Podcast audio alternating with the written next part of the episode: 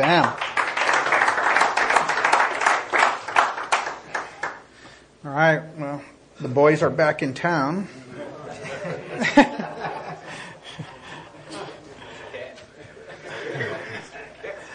Henry, what's going on with Luis? The who? Luis, he's back. He's here. He was been here the last couple of days. Keep him in prayers though, because they're they're they're treating. Going to try and treat him without having to do surgery. They think they can. So that's the goal right now. You know, he still has the headaches, and they're going to try and stop the bleeding that's going on in there. So, yeah, and he's been here the last couple days. Yeah, yeah. So, I mean, you, you could tell he has a little bit of a you know, the headache stuff. But yeah, please keep him in prayer. I mean, that, um, yeah, because uh, he's not out of the woods, but at least there was a good sign that they didn't have to open up his skull. Father, we want to lift up our brother Luis as you just reminded Daryl, Lord. And Father, we want to obey you. And Lord, we continue to pray for him, Lord, for a complete healing, Lord, as only you can touch him, Lord. And Father, any doctor that sees him and, t- and gives him diagnosis, Lord. And Father, they would treat him, Lord, with, Lord, the care that they would treat their own baby, Lord. And that, Father, you would be his ultimate physician and bring him that healing. We lift them to you now, Lord, in Jesus' name. Amen. Amen. Thanks for that reminder. Um, open your Bibles to Exodus chapter 20. We're going to look at the Ten Commandments tonight.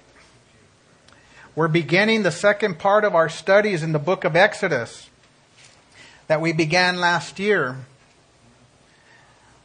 We covered chapters 1 through 19 last year, and tonight we're going to look at, uh, begin at chapters 20. You can look at the book of Exodus in three parts. Part 1 dealt with the control by Egypt. This is where the Israelites were under the burden of slavery that was inflicted on them by the Egyptians. This went up through chapter 12. Part 2 of Exodus is from chapters 13 to 19, where there is deliverance from Egyptian bondage. And now we're beginning part 3, which is chapter, chapters 20 through, chapters, through chapter 40, where the laws are given. And the setting that we are beginning at this evening is that God was speaking to the Israelites as they were gathered at the foot of Mount Sinai. Chapter 19 described how God descended on the mountain with, with great power and glory. There was thunder and lightning and fire and smoke, and the Israelites were forbidden to get any closer. They would, they would, there would be death. They had come upon the presence of the Lord, God Almighty who lives in unapproachable holiness. And what they were about to receive on Mount Sinai was not just the law of Moses, but the moral law of God.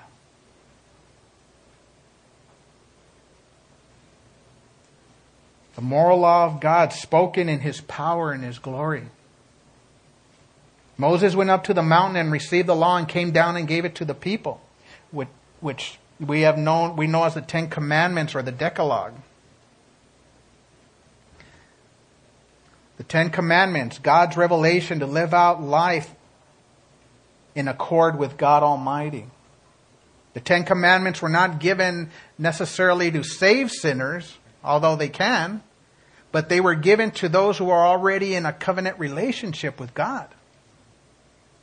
The Ten Commandments give us guidance and boundaries for acceptable human behavior.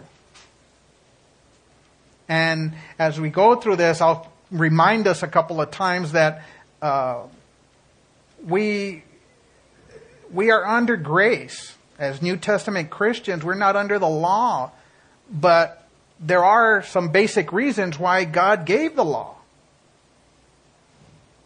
One was because God loves His people. He did not give them the, the commandments to restrict people. He did not give them to be a killjoy or but because he loves his people. A lot of people view the, the law as a negative thing. And I believe we view, many times we view the law as a negative thing is because we break the law. Think about it. We drive over the speed limit and we see a police officer, and what do we do? We panic and we hit the brakes. But the speed limit is not to be viewed as a negative thing, but a positive thing. It's posted to help us to get from one place to another safely. And the law of God was given for good reasons because God loves us and He wants to guide us and He wants to safeguard us as we go through life. Second, the law also sets it sets the meaning for the love for our love for God. And again, I know we're not saved by the law, but how how do we show our love for God? Jesus said, If you love me, you will keep my commandments. John 14. So we show our love for God by doing our best to keep his commandments. It expresses that we love God when we do our best to keep His commandments. And third, God gave us the law to, to curb evil. Because we have a bent toward evil. Man has a bent toward evil. If you take a child and you do not teach that child how not to steal or, or to not lie or to control their anger, what, that child, if you leave them left to themselves, will become a criminal. I have a grandson now, and uh, I see those little bents. And we do our best to curb them because we can't leave him alone on his own. He'll end up on America's Most Wanted. and all those traits come naturally, and they need to be curbed.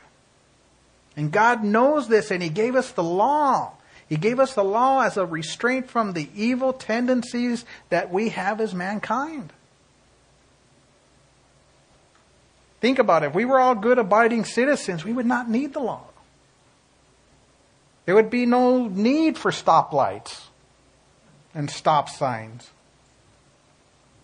But praise God that He sent His Son to fulfill the law so that we can have His righteousness, Christ's righteousness imputed to us and, and find grace when we fall short of His commandments.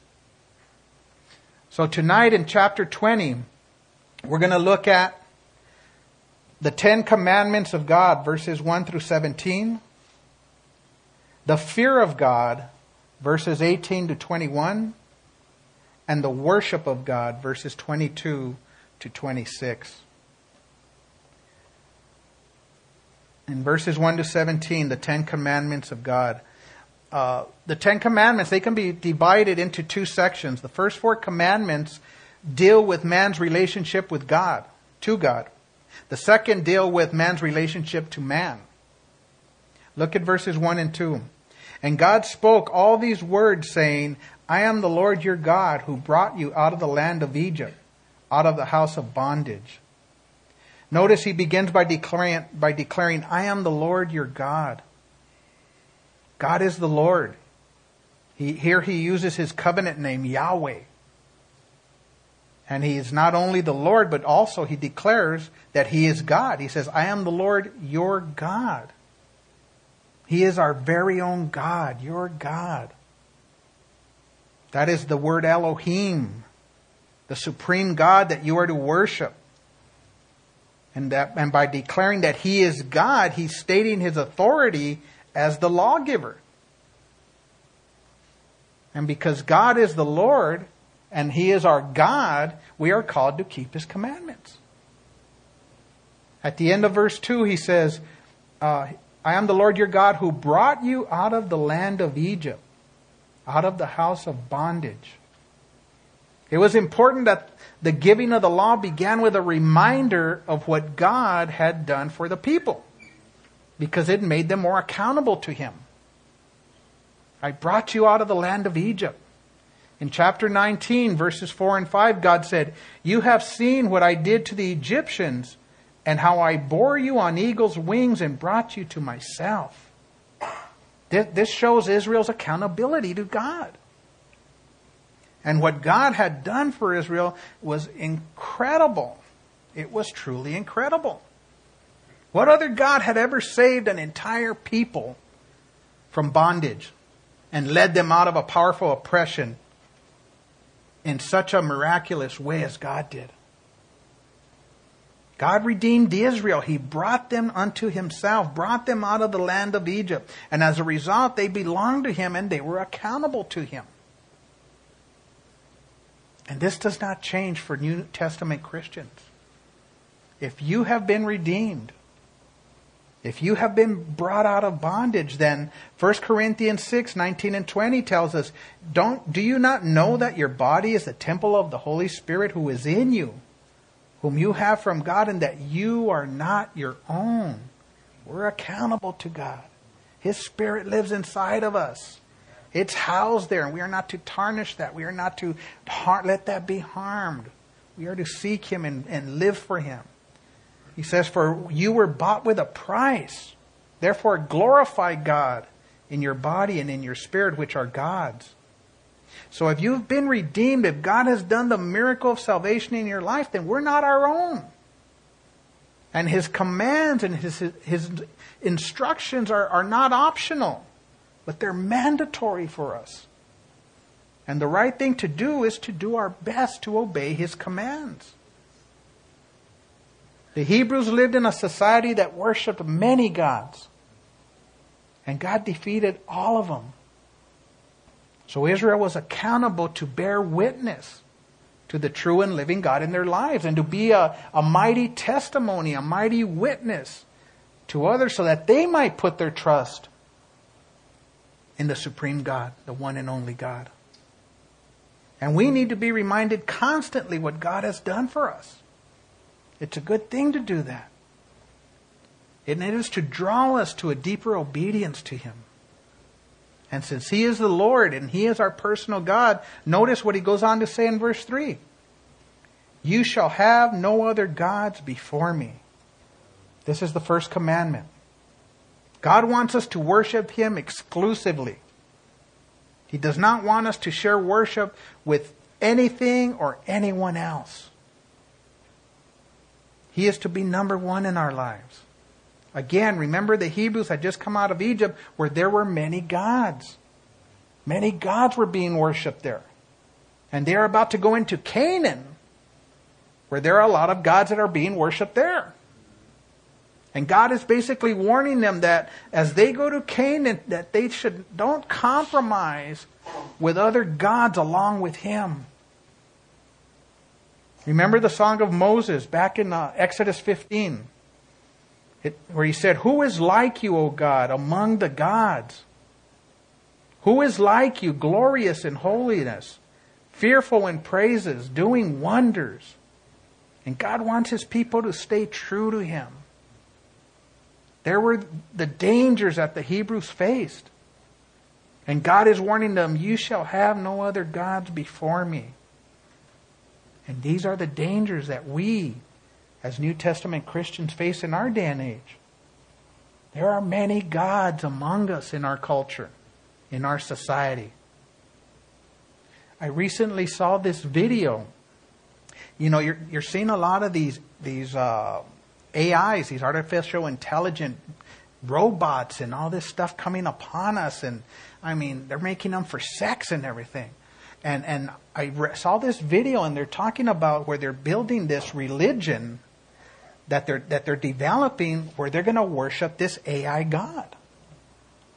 And I just almost fell off my chair. I mean, they're, they're putting that together. A church that is led by a God that's a robot, that's an, an artificial intelligent being. And there are many gods that the people in this day and age worship, whether they realize it or not. And we have to be careful that we don't compromise, that we don't get sucked into anything that we shouldn't be getting ourselves into. And a good way to check ourselves, a good way to check ourselves is what is the thing that you obsess over in life? What is that thing that, that takes up your thinking, that, that you're most excited about? What occupies your thought life? What does your mind go through throughout the day and what does it, it settle on at the end of the day? Does it settle on God? Or on other things that, that vie for your passion? Is it the Dodgers? Some people get so into these things, and there's nothing wrong with them. It's exciting. Is it a girl that you can't stop thinking about? Is it a car? Or does your mind settle on God? Does it commune with God? Does it draw from God throughout the day and at the end of the day? This will give you a good indication of who, what, who's your God. And this command is fittingly the first commandment of all the commandments because if we do not have God in the correct position in our heart, all the commandments are not going to be viewed correctly. So this first commandment tells us who to worship. And the second commandment tells us how to worship. Look at verse 4. You shall not make for yourselves a carved image, any likeness of anything that is in heaven above, or that is in the earth beneath, or that is in the water under the earth. They were not to make a carved image to worship. Any likeness of anything that is in heaven above, that includes anything that could fly. It includes the angels, the stars, the moon, the sun, the planets. And then notice he says, or that, or that is in the earth beneath. Don't be an earth worshiper. The trees, the mountains, those kind of things. It includes animals, even man. Saying, don't put up an image of man. Notice also he says, or that is in the water under the earth. Things like the fish, whales. Don't be a whale, uh, you know, save the whale kind of guy. Or crocodiles. I mean, Egypt, they, they were into crocodiles. And Satan is clever. If he does not stop you from worshiping the true God, as the first commandment tells us, he will try to attempt to, to defile our worship practices. The manner that we worship God is important. And there are some churches that don't have a problem with graven images as part of their way of worship. I grew up in a church with that, with all kinds of images. Now as a kid, it was scary to walk into that church. These big old statues of Mary and angels and, you know, and most of the time, many, most of the time, Mary was exalted more than Jesus. Made me think of, of the portraits of Jesus throughout time. I remember back when I was growing up, seeing the portraits of Jesus that, you know, they kind of, my mom had one in her kitchen, kind of made him look pale and gaunt and sad looking. And then during the 80s, he was made out to look kind of like a hippie, you know, the keep on trucking kind of look. And now, it seems like they make him out to look like a hipster. You know, when you go into Urban Outfitters and you see the Jesus is my homeboy T-shirts and stuff like, which you know, it's just terrible. You know, and he kind of looks like a hipster now. You know, and, and it's wrong. And there's nothing wrong with religious art or or even you know wearing a cross. That's a great witness. But we are not to worship it. We're not to bow down to it. We're not to kiss it. And what we are talking about has to do with worship an image that is worshiped as an extension of God. God says it's forbidden. God cannot be limited to stone or wood or plastic or even some paint on a canvas. And as hard as man might try, even with good intentions, he cannot properly depict God. It's always going to be inferior to the true and living God. Jesus said in John 4:24, God is spirit, not a graven image. God is spirit, and those who worship him must worship him in spirit and in truth. God's desire is that every one of us would have a, a, a living, personal, intimate relationship with him. He doesn't want us giving our devotion to a false God. He wants us to be close with him. He wants us to be communing with him all the time. And if we're born again, if we have the Spirit of God on the inside and the Word of God who will guide us in our worship of God, we have the Spirit and we have truth. Jesus said in John 14, 16 to 17, And I will pray the Father, and he will give you another helper that he may abide with you forever. The Spirit of truth, whom the world cannot receive, because it neither sees him nor knows him, but you know him, for he dwells with you and will be in you. And if we are in communion with God, we do not need to be reminded that He is there. Look at verse 5. You shall not bow down to them nor serve them, for I, the Lord your God, am a jealous God. Our God is a jealous God. He's not going to share his glory with any other God. And rightly so, because he is the one and only true God, and all other gods, they're frauds, they're phonies. God declares here in verse 5 he is a jealous God. And jealousy can be displayed in a good sense and in a bad sense. And jealousy, in a good sense, is a mark of love. My wife displays a good, healthy sense of jealousy because she loves me. She doesn't want me getting in close with other women because I am her husband. That's part of love. That's part of our marriage covenant. She wants my affections to be exclusive to her alone. And God is a jealous God. He wants our affections to be totally His, exclusive to Him. Verse 5 goes on to say, visiting the iniquities of the fathers upon the children to the third and fourth generations of those who hate me. Now, God's not saying that He will punish the children for their parents' sin. Deuteronomy 24:16 says, "Fathers shall not be put to death for their children, nor shall children be put to death for their fathers. A person shall be put to death for his own sin." This is not God's nature. God does not function that way. What this part of verse 5, I believe, is telling us is that sin leaves a mark on our children by our example and by what we teach them. Because children tend to take after the, the environment that they're exposed to.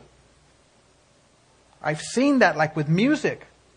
You know, when, when I, my boys were little and we'd be in a fellowship where there's mellow music, they're mellow. There's crazy music on. In that environment, they get, they start jumping off the couches and stuff.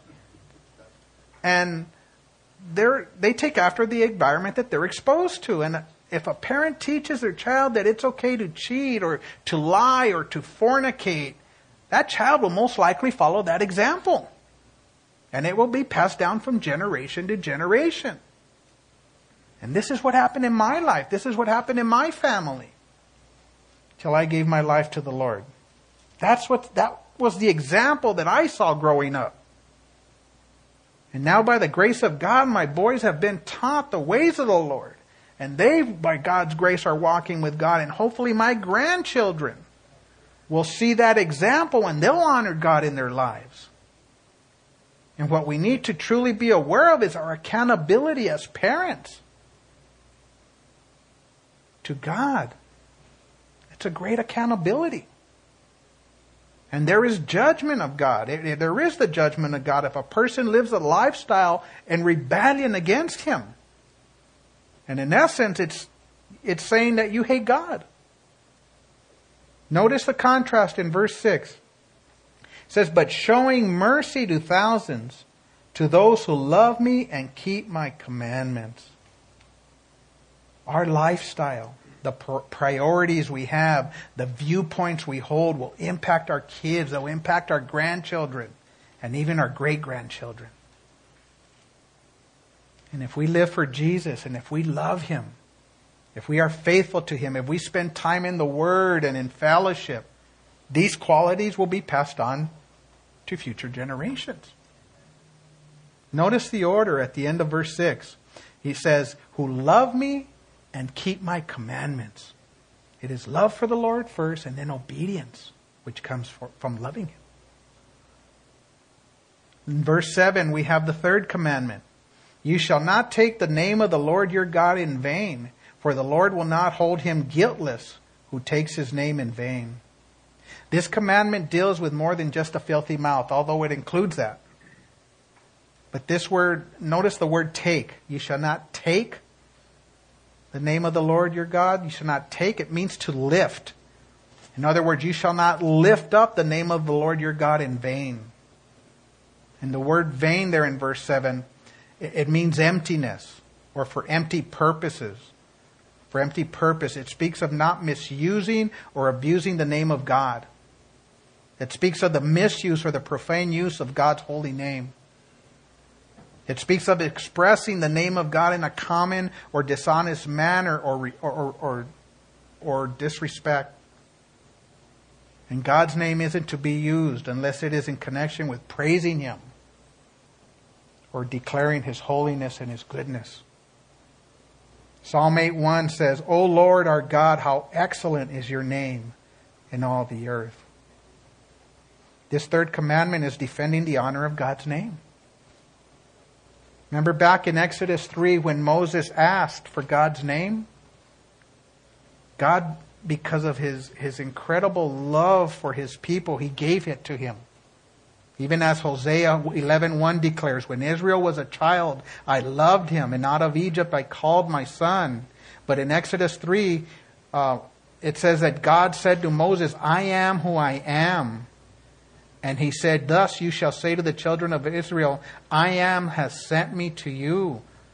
Moreover, God said to Moses, Thus you shall say to the children of Israel, The Lord God of your fathers, the God of Abraham, the God of Isaac, and the God of Jacob, has sent me to you. This is my name forever, and this is my memorial to all generations. So God gave Moses his name, which speaks of his self existence. It speaks of his self sufficiency and his supreme sovereignty. So when we use the name of God, we are referring to the essence of his divine being. And the events in Exodus, as they developed, God's name also bore witness to his saving power. The Israelites learned from their deliverance that the God who revealed his name to Moses is the God who also saved them. He's the God who saves. He's the God of creation and redemption. And the whole point of the Exodus was God was saving his people for his glory. Psalm 106.8, speaking of the deliverance at the Red Sea, says, Nevertheless, he saved them for his name's sake, that he might make his mighty power known. So God brought Israel out of Egypt for the honor of his name, and as a result, his name deserves reverence and respect as God himself. And God is not forbidding us the use of his name, but the misuse of his name. We are not to use it in a vain or empty way. We are not to speak about him carelessly or thoughtlessly or jokingly if his name didn't exist at all. When we do this, we dishonor him. It's treating his name as something common, as something secular. It denigrates his holiness. It's sad that God's name is no more than a cuss word or, byword by people that as they just throw his name around the way any way they want. Second part of verse 7 says, For the Lord will not hold him guiltless who takes his name in vain. Those who break this commandment will be held accountable. The specific punishment, it's not, it's not specified here but the person is left without guilt. It's, it's worded where less is said, but more is intended. It's like when someone says, I wouldn't do that if I were you. So in verses 8 through 11, we have the fourth commandment. Remember the Sabbath day to keep it holy. Six days you shall labor and do all your work, but the seventh day is the Sabbath of the Lord your God.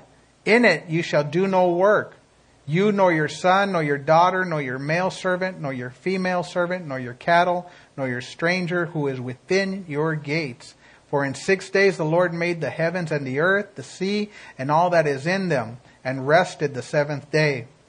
Therefore the Lord blessed the Sabbath and hallowed it. This fourth commandment, it's the longest of the Ten Commandments. And the interesting thing is that there are only two commandments that are not in the me- in the negative. Uh, this fourth commandment and the next one after this, the fifth commandment, honor your father and mother. But the rest are basically in the negative. You shall not. You shall not have other gods. But this one's in the positive. It's in the next one also.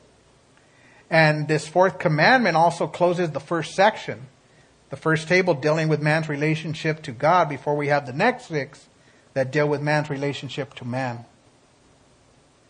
But the Sabbath was a ceremonial law, not a moral law. The other nine deal with moral principles and they're also continued to be spoken of in the New Testament. We are still not to commit murder. We are still not to commit adultery. And we'll, Jesus spoke of those and he got to the core of those, but the Sabbath was the only one that the early Christians were not commanded to keep. The early church worshiped I mean, you have that whole confusion between the Sabbath day and the day that, you know, we meet at church, you know, and they call that the Sabbath day and all that, you know, and there's that whole confusion there or, you know, misunderstanding sometimes. And basically, the early church worshiped on the first day of the week because it was the day Jesus was raised from the dead, the resurrection day.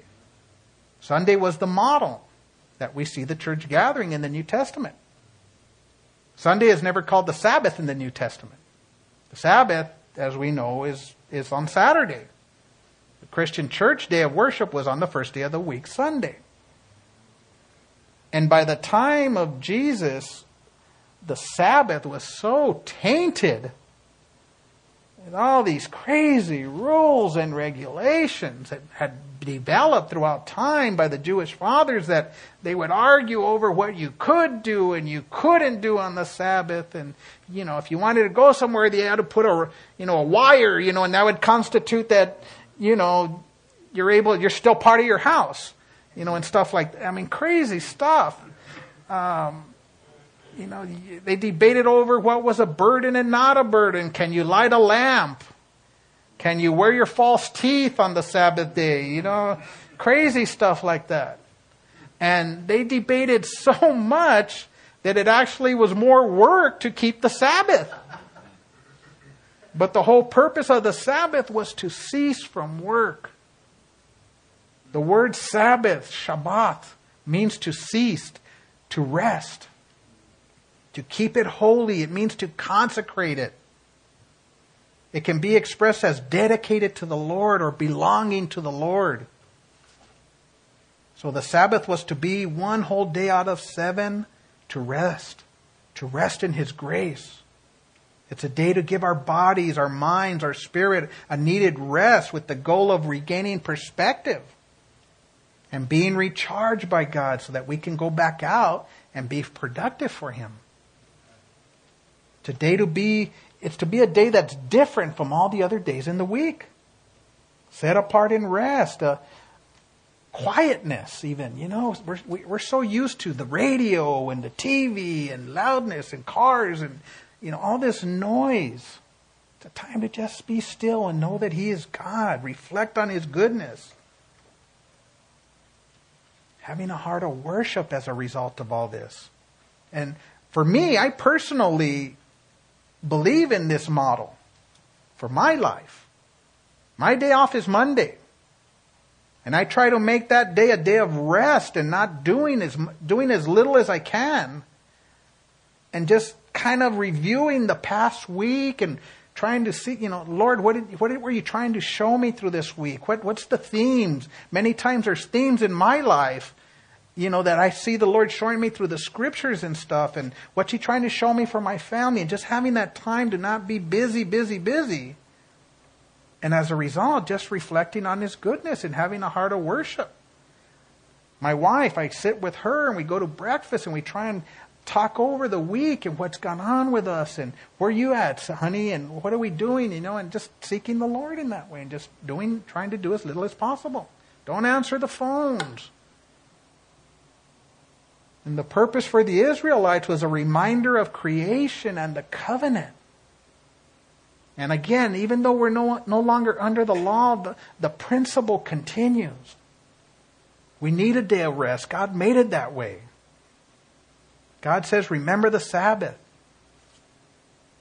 Why do we need to remember the Sabbath? Because we tend to forget it so easily. We live self centered lives because our work would soon control us or it takes over us many times. And I know for guys sometimes our work environment, our little area when if we're super we love that because we're under control there. We we're in charge. We can do we know there's a sense of you know that I'm doing something here. And so, so sometimes we get that out of perspective and we are out of whack and it's not balanced. And because our families need to come together. And because it's easy to crowd out God out of our lives if we keep going and going and going. So it's a commandment related to our relationship with God and our worship of God. And this fourth commandment definitely has a lot to say to us today. Now, and just don't take that and say, you know what, I'm not going to do anything anymore. You know, right? That's not what I'm saying. So, in verse 12, we have the fifth commandment. Honor your father and mother, that your days may be long upon the land which the Lord your God has given you. These words are pretty simple. Honor your father and mother. And some of you may think, well, it's not that simple for me. You don't know my father or my mother. It doesn't apply to the type of family I grew up in. That's mostly for the Ozzie and Harriet or leave it to Beaver. But this commandment to honor, it doesn't say that it's based on the way your parents performed. And you may have had lousy parents. You may have grown up with a parent who was absent, or abusive, or unkind, or a drunk. Your parents may have split up when you were very young. Maybe your parents had a drinking problem. And any of those types of situations, they affect your relationship with your parents. But our parents' failure to be all that they were they should have been, it doesn't excuse us from obeying what God is saying here. And I know this firsthand. The Lord had to deal with my heart regarding my earthly father. I had a hard time loving him as I was growing up. He left my mom when I was four years old. He was a drunk. He was a very selfish man. And I remember going through junior high and high school and seeing some of my friends uh, getting things that their parents were giving them. I remember some of my friends got, you know, their their first car given to them by their parents, and you know, I had to buy my three hundred dollar Rambler Classic with no reverse on my own, you know, and I had to work for that, and I was, all, you know, kind of embarrassed of it, you know. But that was my car, and the Lord, you know, I look back now and I, you know, it was good that I worked for it. But I had a hard time dealing with my dad for all these things. It, really bothered me. I resented him. And then I gave my life to the Lord, and the Lord dealt with my heart. He dealt with my heart in a heavy way, and I, He showed me. I saw my my earthly father through His eyes, and saw that he was just lost. You know, and he needed salvation and he needed the love of Christ and he ended up coming to the Lord right before he died. You know, I saw him, and I don't want to go on long about this, but my father, he left when I, and then I got saved, and then my wedding, he showed up at my wedding. It was one of the few times I ever saw him, and that was the first time I ever saw my dad cry. I had never seen him cry until the, my wedding day. And God started doing a work there. And he, he ended up giving his life to the Lord before he, he, he died. My sister walked in on him one morning and he was on, the, on his knees in his living room crying out to the Lord in Spanish and giving his life to the Lord. And then he died about a week after that. But the passage does not say honor your parents if they were honorable. It doesn't say honor your parents if they deserved it. The passage says honor your father and mother, period. The Hebrew word for honor means to be heavy. It, it, it has the sense of to treat someone with respect because they carry a heavy weight of authority. To honor means to treat with dignity, respect, and regard. And the scriptures have a lot to say of how we treat our parents. Exodus 21, the next chapter. He who strikes his father or his mother shall surely be put to death.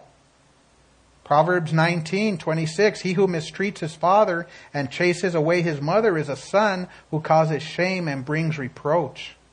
And God is not kidding when he says, honor your father and your mother. Now, on the other side of the coin, if you're a parent, you are to do your best. I am to do my best to make it easy for our children to obey this commandment.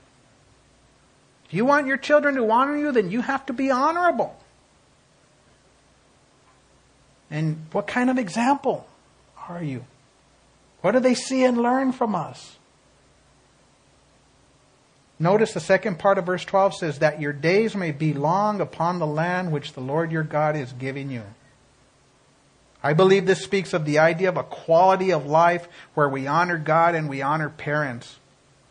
We live in submission to God and submission to parents. I believe, you know, you have the, the fall and sin nature, and God didn't intend it for us to have all these issues and ugliness in homes and all that. But when we're, we're aligning it right and we're honoring our parents and there's the right relationship, there's a, there's a, it's a healthier way of living. There's a right quality of life. In verse 13, we have the sixth commandment You shall not murder. The word murder, it means to kill. That's what, how the, the King James Version words it. It refers to unlawful killing.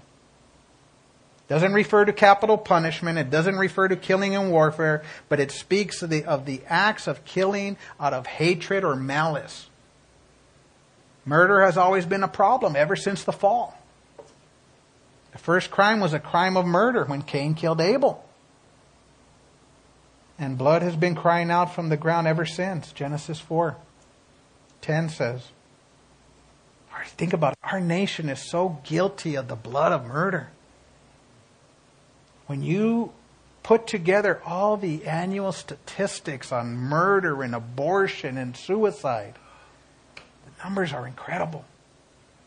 And God is so justified in releasing judgment on our nation. But yet, He's been merciful as we live right now. But judgment will happen. It's going to happen. The New Testament tells us that murder begins in the heart. Jesus got to the core of murder, the motive of the heart, in the Sermon on the Mount, Matthew 5 21 to 24. And in those verses, Jesus goes to the root, an, an evil heart attitude. And Jesus is basically saying that if anger fills our heart, if we are prone to vicious speech and, and harboring resentment toward others, if we have hatred and bitterness, then we're guilty of murder. Murder begins inwardly. So God here in verse 13 establishes the sanctity of life. You shall not murder. And then right after that, notice he establishes the sanctity of marriage. In verse 14, we have the seventh commandment. You shall not commit adultery. Adultery refers to sexual intercourse between a man and woman when one or both of them are not married. This commandment speaks of the instituted value of marital faithfulness. God established marriage to be one man, one woman, pledged in commitment to live together as husband and wife. This is what marriage is supposed to be. And sex is not something and sex is something created by, for marriage. It is good within the context of marriage. It's not a bad thing when it's in the bounds of marriage. It is abused when it's taken outside the bonds of marriage. And if it's done after marriage, it's adultery. If it's done before marriage, it's fornication. If it's done with someone of the same sex, it's homosexuality, it's sodomy. And God established sex with the, and the sex drive, and man distorted it. He abused it. And it's now epidemic in our society and in our nation.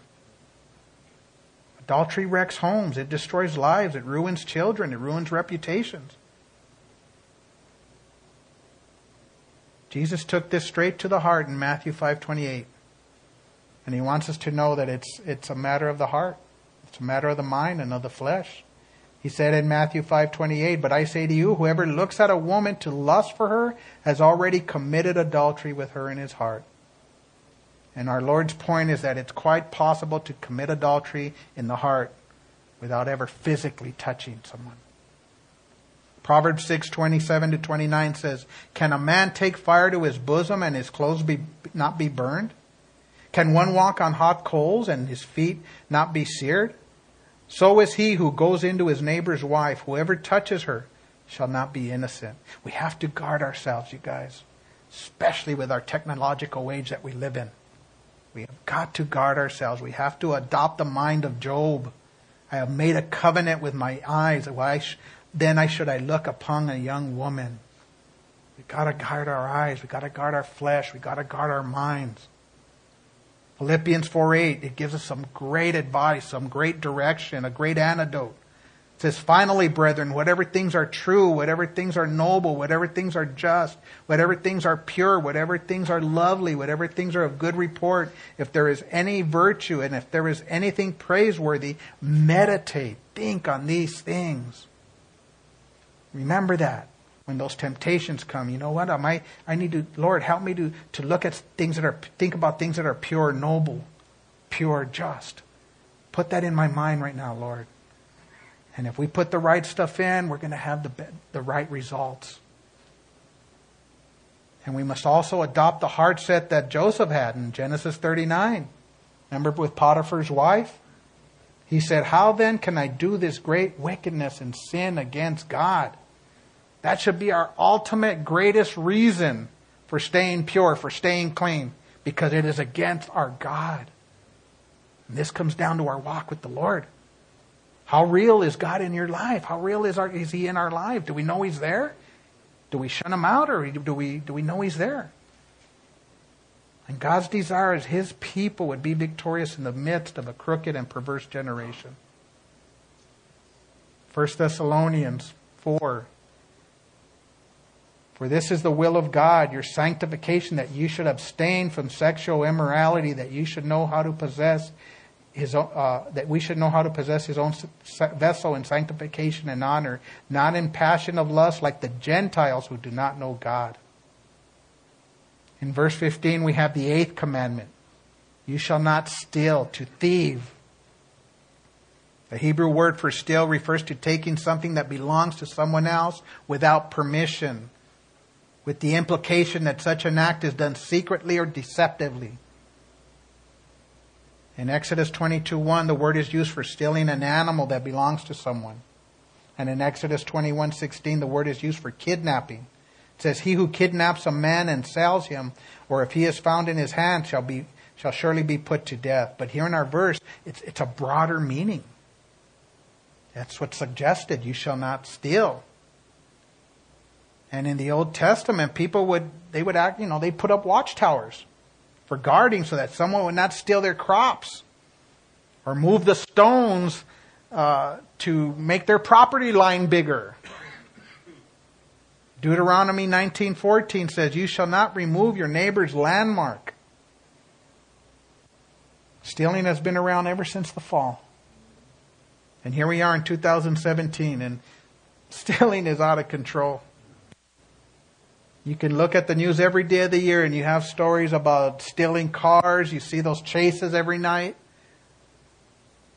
White collar theft, armed robbery, muggings, shoplifting, insurance fraud, income tax evasion, breaking and entering, embezzlement, employee theft, getting rich quick schemes, extortion, blackmail, bribery. All kinds of sinister practices and people are ripping each other off. Why do we lock our doors at night? Why did we buy the club for our car back in the day? Remember those? Why do we have alarms for our cars in our homes? Why is merchandise locked in a glass cabinet? Why are there bars and on windows and doors? Why do you see postings now with no bills larger than twenty dollars? Letting people know. We're trying to let them know and get that in their mind. We don't have a lot of money here. Why do we have a person who checks our bags when we leave Costco? Why do hotels have to bolt down the TV now and the radio and the lamps? It seems like the eighth commandment does not exist any longer in this society. Our society has become the land of the freebie and the home of the burglar. But as Christian men, we are to live different. We are to be in the world, but not of the world. Ephesians 5.28, Let him who stole steal no longer, but rather let him labor, working with his hands what is good, that he may have something to give him who has need. And we may not commit these things that I just mentioned, but we must make sure that we are not stealing in other ways. Pay your bills on time. Don't be a time thief. Don't call in sick when you know you're not sick at the job. Don't be consistently arriving to, uh, late for work, to be a good witness. Arriving late for church. The eighth commandment says, You shall not steal.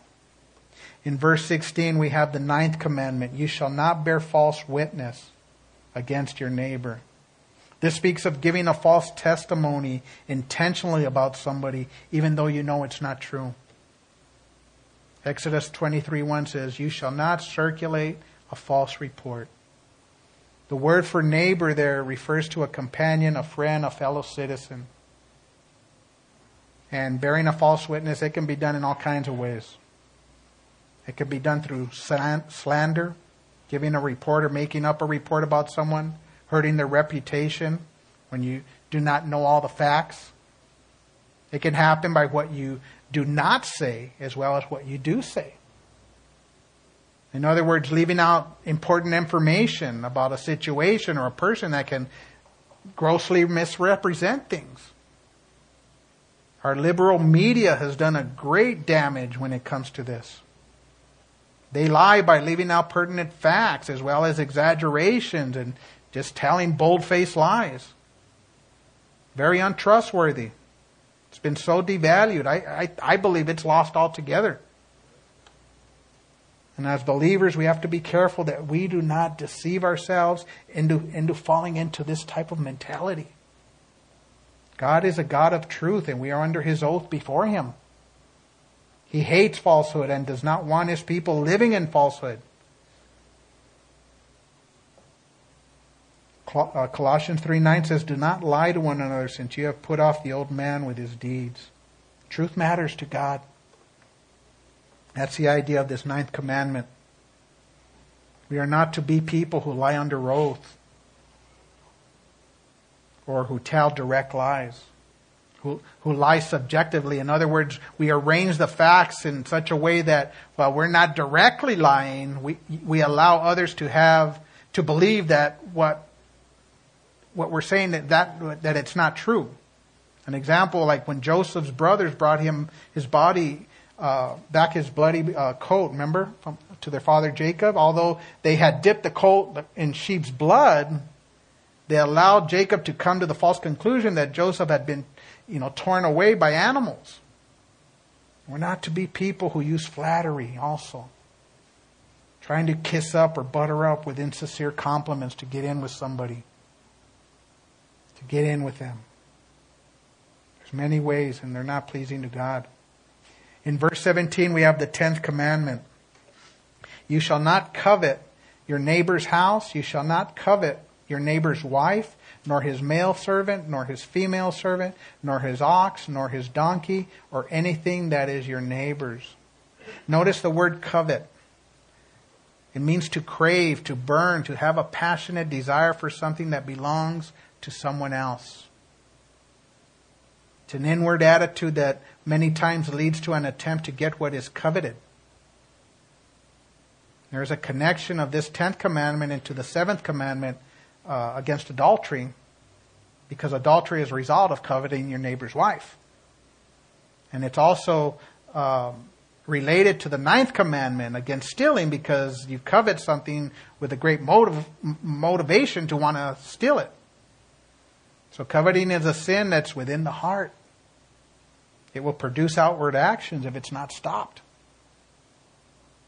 And we got to live with the realization that God sees our hearts. He knows our hearts.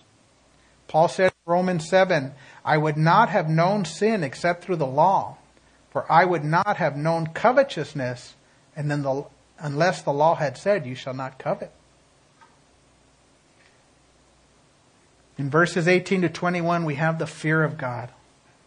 Look at verse 18. Now all the people witnessed the thunderings, the lightning flashes, the sound of the trumpet, and the mountain smoking. And when the people saw it, they trembled and stood afar off. Remember back in, I think it was chapter 19, they wanted to get close, and God said, No, they need to get away. Now they're freaking out and they want to get back. the awesomeness of the incredible display on Mount Sinai was too much for the people. They were witnessing that God is holy and they were not. Remember, they came from Egypt where there were all the idols and the small gods all around them. And God is showing them that He is the one true, all powerful God. And the Israelites knew that God was giving them a, a, a, righteous standard for all of life. And, and they were frightened. They were frightened by the threat of God's judgment. You had fire, smoke, thunder, lightning, the sound of a trumpet. These are all signs that are going to be at the final judgment. Many times Christians long, you know, I want to be close to God. I want to get in close with Him, which is a good thing. But do we truly realize the, awesome, the awesomeness of God and how we are to reverence Him? Notice what the people say in verse 19. Then they said to Moses, "You speak with us. You speak for us. You speak with us, and we will hear. But let not God speak with us, lest we die. They saw God's holiness, they saw their sin, and they needed a mediator. Moses is a type of Jesus Christ. Deuteronomy 18, 18 and 19 says, I will raise up for them a prophet like you from among their brethren, I will put my words in his mouth, and, they, and he shall speak to them of all I commanded him. And as New Testament Christians, you guys, we can approach God through Jesus, who is our heavenly mediator.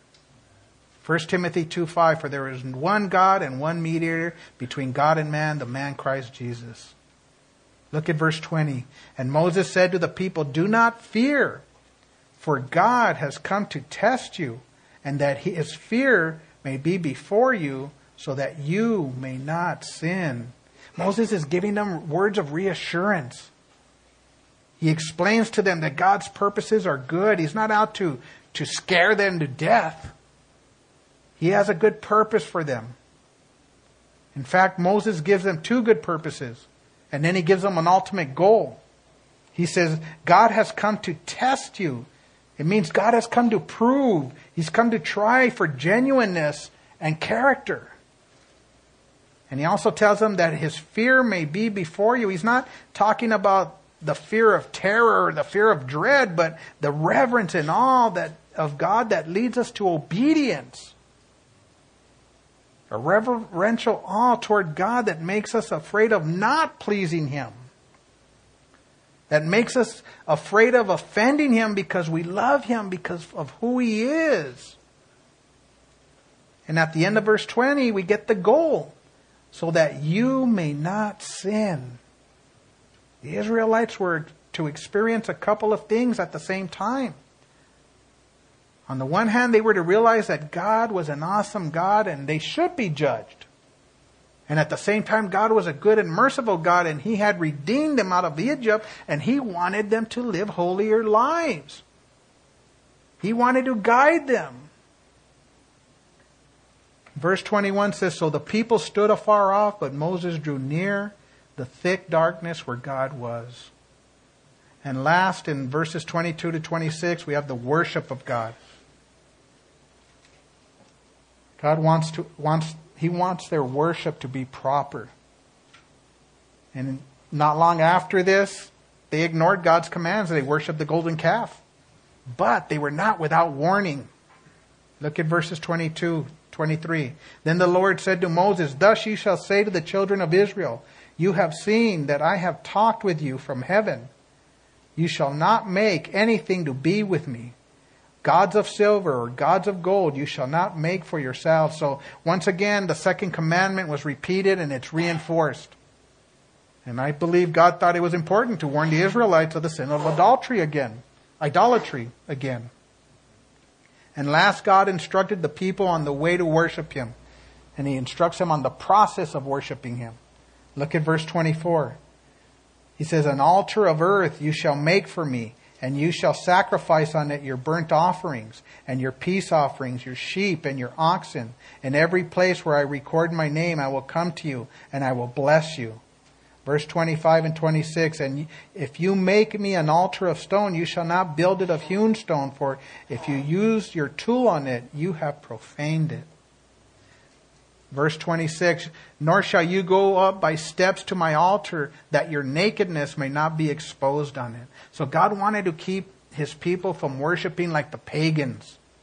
He did not want to show with these high built altars that were obscene.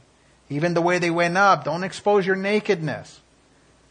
The Canaanites, they, they practice obscene worship. And he's warning them, don't be like them. When we worship, when we worship God, it is to be in simplicity and purity. God doesn't want his people worshiping the altar, he wants his people worshiping him. So, in conclusion, I want to conclude back in verse 22. Look back at verse 22, and it says, Then the Lord said to Moses, Thus you shall say to the children of Israel, You have seen that I have talked with you from heaven. Even as God spoke back in Exodus, you guys, He still speaks to us today through His Word, through the Old Testament and the New Testament. And we may not have been on the mountain there, but we do have God's Word in the Bible, which contains the exact record of what God did at Mount Sinai. Also, we have a complete account of everything beyond that that He's done for our salvation. So the Ten Commandments were not just for the Israelites back then, but they're for us right now. They go hand in hand with the New Testament, and they showed us that we truly, truly need a Savior. Let's pray. Father, thank you for your word, Lord, your incredible, incredible word, Lord, and just, Lord, help us to think through and minister to our minds and our hearts, Lord, that Father, what you want to show us through all these commandments, Lord. And we do praise you, Lord, that we have your incredible grace in our lives, Lord, that you, we have mercy, Lord, but yet you do want obedience. You want us to not just abuse your grace, Lord. Even as Paul said, should I sin and, and, and that grace may abound? Perish the thought. Help us to, to truly honor you in that way, Lord, and that we would, even as best as we could in this fallen world and with our humanity, Lord, live to uh, uh, obey you, Lord, in these ways, Father. For you alone have the words of eternal life. We love you. We praise you, Lord. In Jesus' name. Amen. Amen. All right. All right. So we're off and running in Exodus, you guys.